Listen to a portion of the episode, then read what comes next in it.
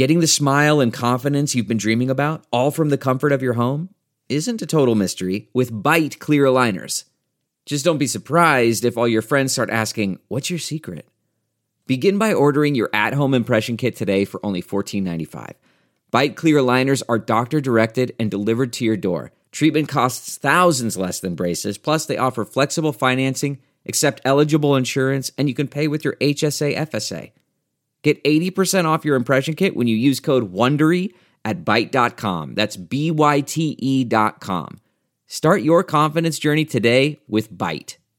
This is the Tribune Audio Network. We, we, we got a lot of people in this area, you know, that believe in peace and love, that believe in the things that they thought we didn't believe in, and that we could have a peaceful event like this to promote the values that were inherent in the so-called hippie generation. This is Steve Maloney with your latest WGNO New Orleans Music with the Twist podcast. That was the legendary Deacon John, the man who probably played your prom. 50 years ago, however, he was playing a totally different festival, the one and only New Orleans Pop Festival. It was actually held in Prairieville at the Louisiana International Speedway. It happened about two weeks after Woodstock, and a lot of the same performers that played Woodstock came down and actually performed at the New Orleans Pop Festival as well. Santana, Janis Joplin, Canned Heat, The Grateful Dead, Country Joe and the Fish, they all took the stage. But there were also a lot of local acts, including Dr. John and Deacon John, who performed on the first day of the festival. I had the chance to sit down with Deacon John and talk to him about performing at that festival, which was unlike anything he had ever done before and unlike anything he's ever done since. Here's what he had to say. How did I get to play at the New Orleans Pop Festival 50 years ago? Oh, you make me feel so young.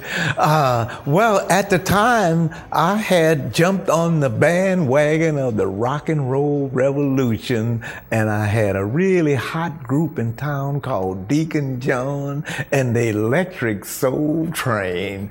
And uh, man, we were drawing big crowds. We were playing. One of my big fans was the guy who put on the one of the guys who Steve Kaplow.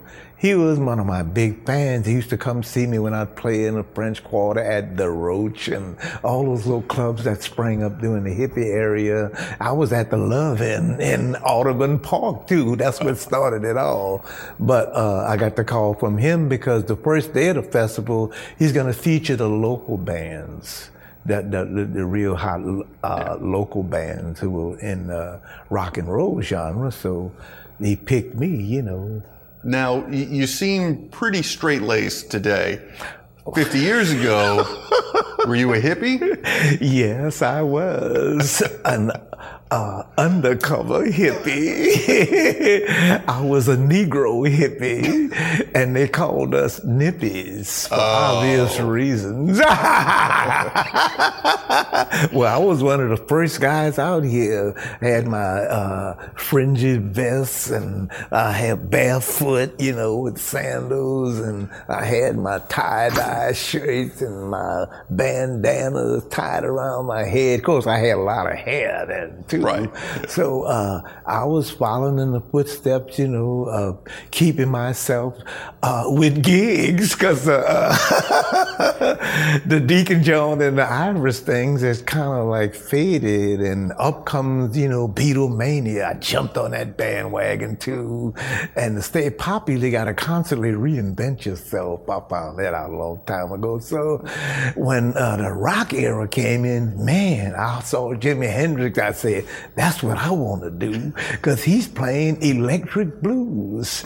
And I never could turn up my amplifier that loud. I said, now's my chance to be the Hendrix of New Orleans. And that's what I became. I started playing rock music. And uh, it was a little difficult at first because I started out in the black clubs. And I said, I know they can relate to this because, you know, it's electric blues and the blues is a black thing. So I started in the black club and I had my psychedelic lights and uh, we started playing Hendrix and Sly and all because at that time most black people hadn't discovered FM radio. And so I was right on the cutting edge. So I jumped right on it, you know, and I got me a B3 organ and got the big amps and uh, the whole thing. I, and I knew I had to dress like the music too Right, and look yeah. like the music. So, hey, I was right on time and I started getting a huge following, you know, because once you do something new, everybody want to come check you out the New Orleans Pop Festival came uh, a little after Woodstock. And I think overall, the best thing about the uh, New Orleans Pop Festival, it showed the world that New Orleans uh, could have a big concert like that with no violence, no fighting. And, you know, we are in the deep south and people stereotype us with all of this stuff about, you know, racism and poverty. But this whole festival is about peace and love, how everybody get together and love one another. And that was just the kind of thing I was promoting with my music. The music of that genre, you know, was all about people coming together and uh, uh, promoting peace and love and anti-war demonstrations. Because I saw that exhibited in the uh, Love-In that was held at Audubon Park, where you know to raise public awareness about you know we got all the, the love generation to come there with their beads and their tie-dye shirts and the bell-bottom pants and all. We got together, you know, just for everybody to get together and love one another, share your love.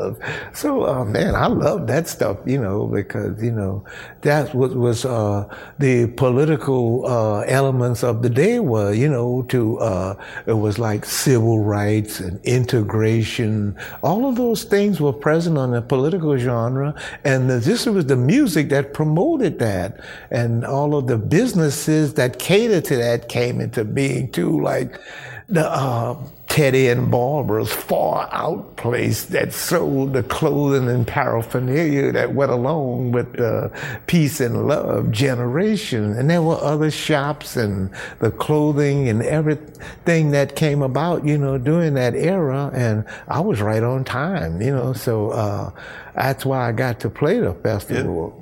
Now, by the time you took the stage, uh, I think Woodstock was a couple weeks earlier. Did you even know what had happened out there? Oh yeah, I was I was very much aware of Woodstock, you know, and uh, I I didn't get an opportunity to go to Woodstock because I had two small children, so I had to stay home and watch the kids. But I saw it on TV, and I saw this huge explosion of all the uh, peace and love generation, and how all these people could get together and have a good time without any violence or anything like that. It was uh, it was just a phenomenal event, you know, and it just fostered a new wave of new generation of people that grew out of that that were anti-war and the Vietnam War and all it was about brotherhood and getting together and uh, everybody unifying, you know, to fight the common enemy.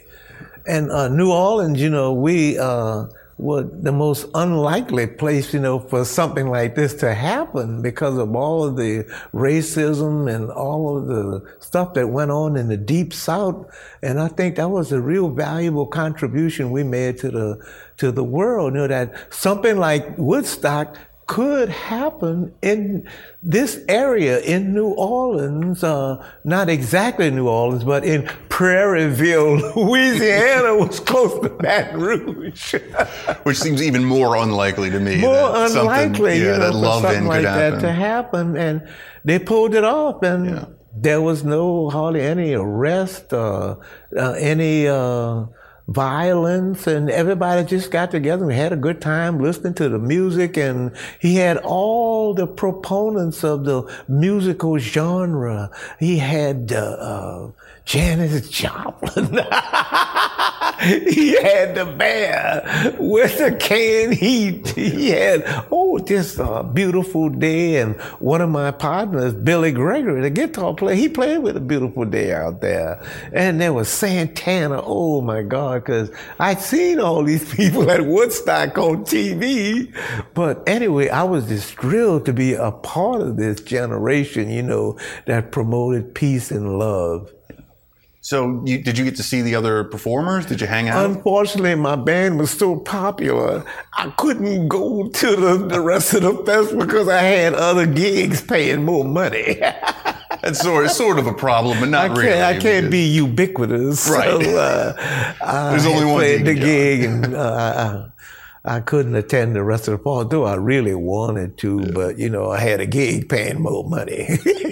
Well, the stage setup was pretty unique from what I've read. That uh, Uh-huh. you know, it was really two stages next to each other. So one a band would start playing, Right. while the other one's setting well, up, the and this other one was setting stop. up, the other was playing. Yeah. Have you ever seen anything like that before? Well, uh, on a level like that, this was the first time for New Orleans, you know, and it had to uh, do like that, and it was kind of patterned after Woodstock, you know, where the production, you know, had to.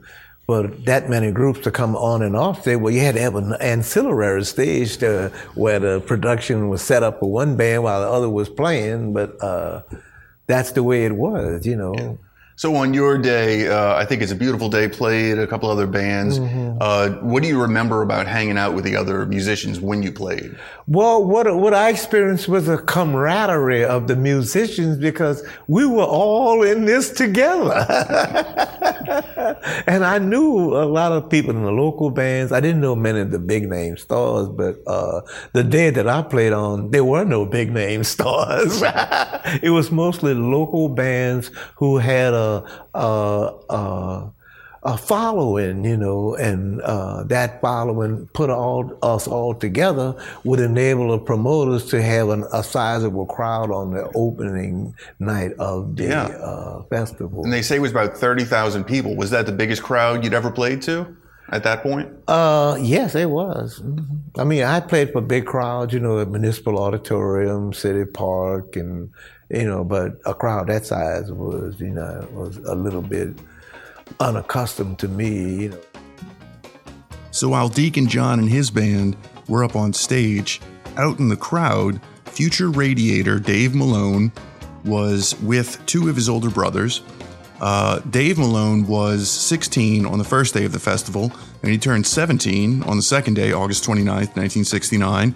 And he had convinced his parents to let that let him tag along with his older brothers and some of their friends. To get to the festival from Edgard, where the Malone family lived, Dave conv- also convinced his dad to loan the group a 1960s Volkswagen Beetle that his dad had lovingly restored from the ground up.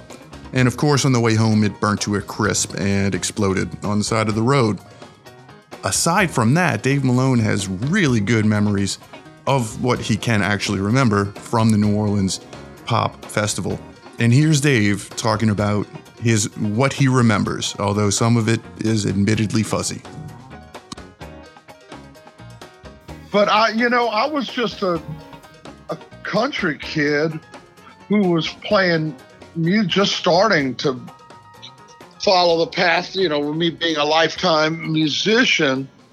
So it was a big deal for me. Um, and just being, you know, allowed to go, my parents were worried, I'm sure. And I remember, and all my vec- my recollections are really kind of vague, Stephen, but uh, I, I talked to my dad. I don't, I, don't remember if it was me or my brother John. Anyway, my brother John and my brother Billy, my Billy, my older brothers, went with a bunch of their friends, and they basically allowed me to tag along. Make no mistake, that that festival was a very big deal for me. I, uh, you know, I had not seen a whole lot of national acts live, and it was an eye opener at how really good and professional they were, even in this kind of festival, primitive kind of environment. But uh, you know, I, I I saw Jimi Hendrix at at City Park Stadium. That might have been that year too. Mm-hmm. So, but I had not seen a whole lot of you know big national acts. I was just a kid still living in a country town, and it was a big deal just getting to New Orleans then. But I, but so, you know, I, I was a fan of lots of the bands, but it was a real eye opener at the ones that I wasn't really that familiar with about how good they were. Now, had Um, you, had you seen uh, Deacon John before? He was playing with his uh, Electric Soul Train band.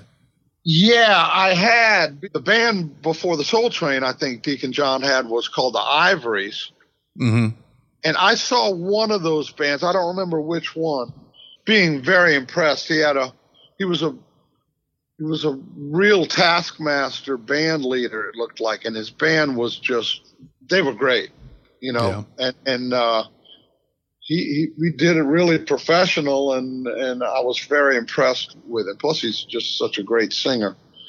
I mean, the the bands that stick out in my head, I remember vividly, but the I didn't stay for the Dead, Grateful Dead. I remember not being that impressed with the Jefferson Airplane. I don't remember at all seeing Tyrannosaurus Rex and not knowing much about them anyway. I know, you know, Right. they had a hit later with Bang a Gong. And, Yeah. Uh, Marc Bolan was the singer, and they were kind of, you know, androgynous Right. The glam rock type thing. glam rock. Yeah, I al- and and I don't remember seeing them at all. I don't remember seeing uh, Dr. John either. Oh, that's interesting. Yeah, I don't. I just you know there were uh, there was the music, of course, and things that caught my ear right away. But some of that time was spent trying to go find something to eat, you know. So it wasn't just constant vigilance, paying attention to what was on the stage. And but uh, I know you're saying you were a, a sort of a country boy at the time, but uh, you know you showed up in a in a '60s Volkswagen Beetle. You uh, you know had a bunch of people packed into that. You're going to an outdoor festival.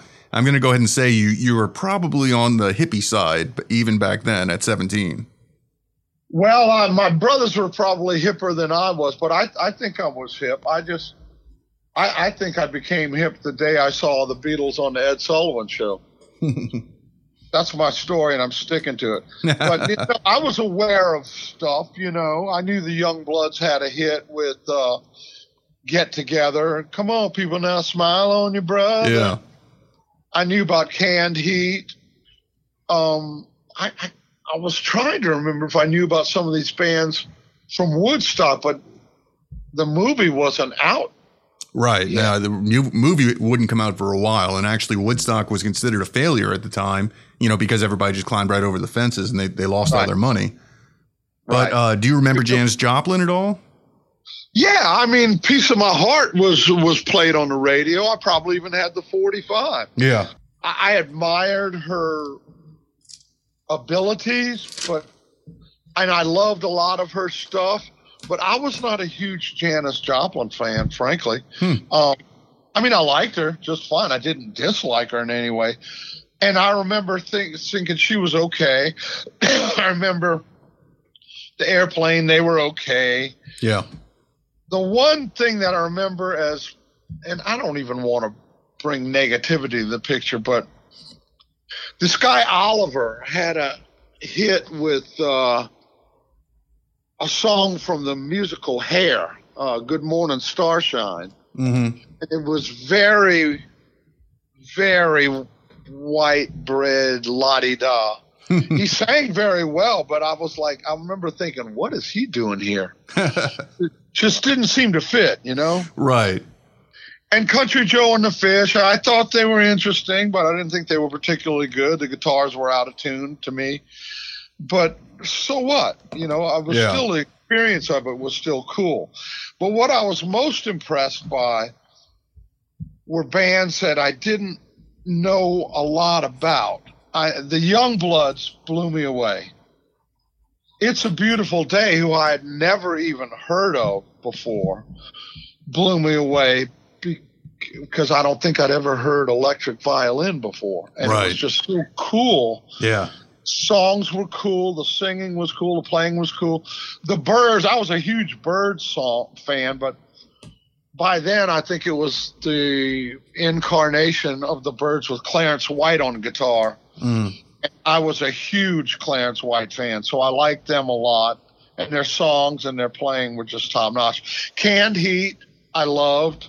Yeah.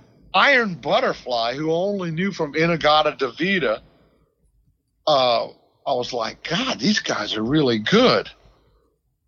And then Chicago Transit Authority, which became Chicago, I was blown away by. I had never heard, you know, I had heard horns in soul music, you know, like Motown and Stax stuff and, and Muscle Shoals stuff, but it was just so original sounding to me. And the guitar player, Terry Kath, was just unbelievable. And Santana, you know, same Right. thing. Yeah. Uh, so I was most impressed by the Youngbloods, It's a Beautiful Day, Chicago Transit Authority, Santana, the Byrds, Iron Butterfly, and Canned Heat. But you know, all, just the whole experience was really cool. I mean, it was just cra I had never seen anything like that. You know, girls semi dressed and everybody just having fun.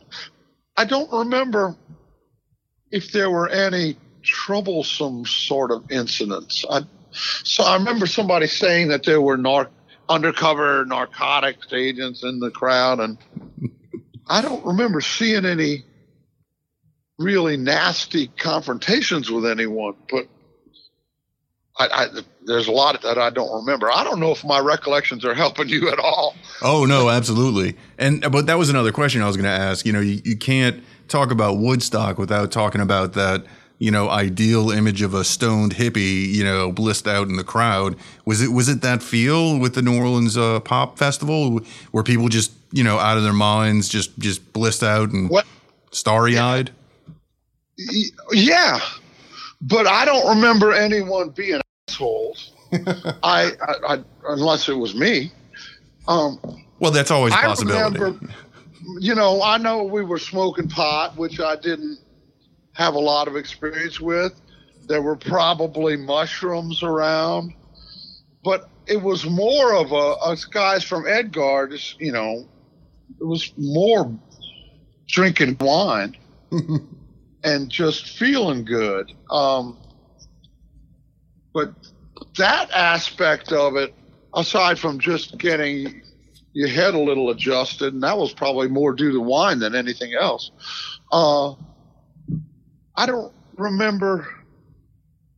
If I had to sum it up, it, it would be more about the music and the camaraderie with the people than than anything to do with drug use. For me, that was that was my observation. Now, looking back today, 50 years ago, do you kind of see a direct line between the professionalism, the way those bands were playing, and then the way that you have held yourself as a musician presented yourself as a musician throughout the, the rest of your career? Uh, yes is the answer to that, but probably a, the most impactful thing in that regard to me was that it seemed like a lot of the bands, if not all of them, didn't try to just recreate the 45 RPM hit. They played the songs that you knew they were songs, but they stretched out on them. And that kind of gave, I was already leaning that way anyway. I like to take songs and I've always been of the mind of why should I try to play it like the record? If you want to listen to the record, listen to the record. I'm going to do my own thing to them. That might have been fueled by a bit of laziness, but I'm going to go with creativity. Same Um, thing, same thing. Same thing.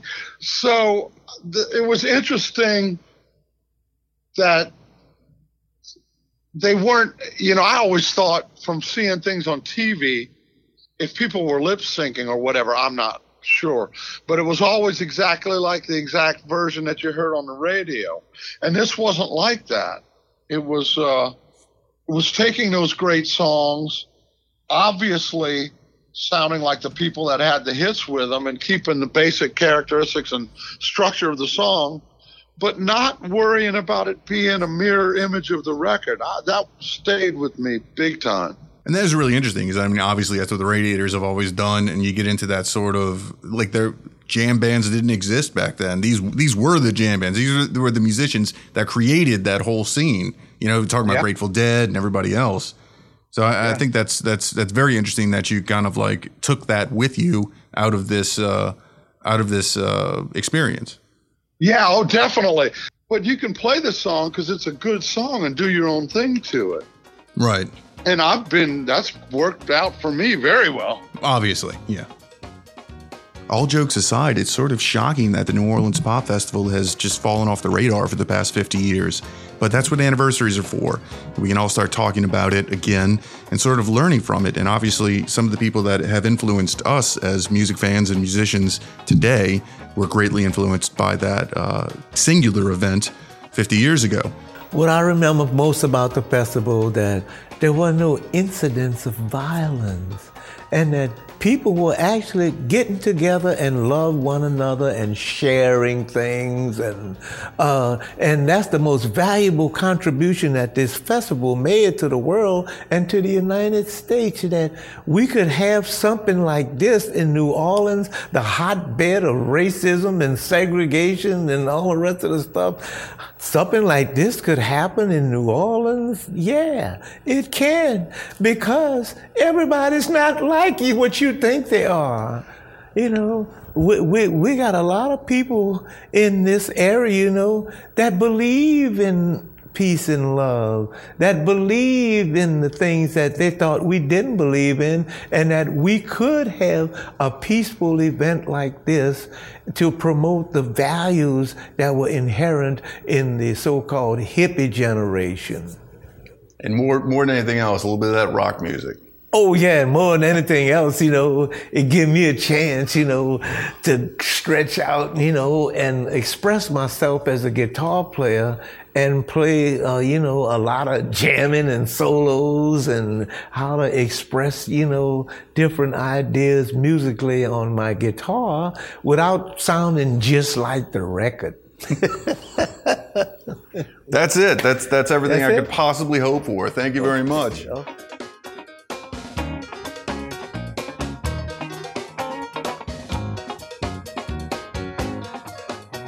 This has been a production of the Tribune Audio Network.